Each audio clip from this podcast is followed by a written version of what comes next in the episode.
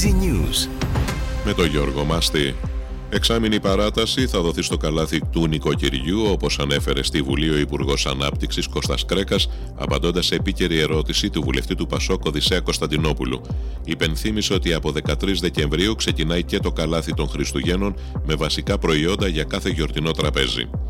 Οι ιδιοκτήτες ταξί Αττικής θα περγήσουν αύριο και την Τετάρτη αντιδρώντας στο φορολογικό νομοσχέδιο.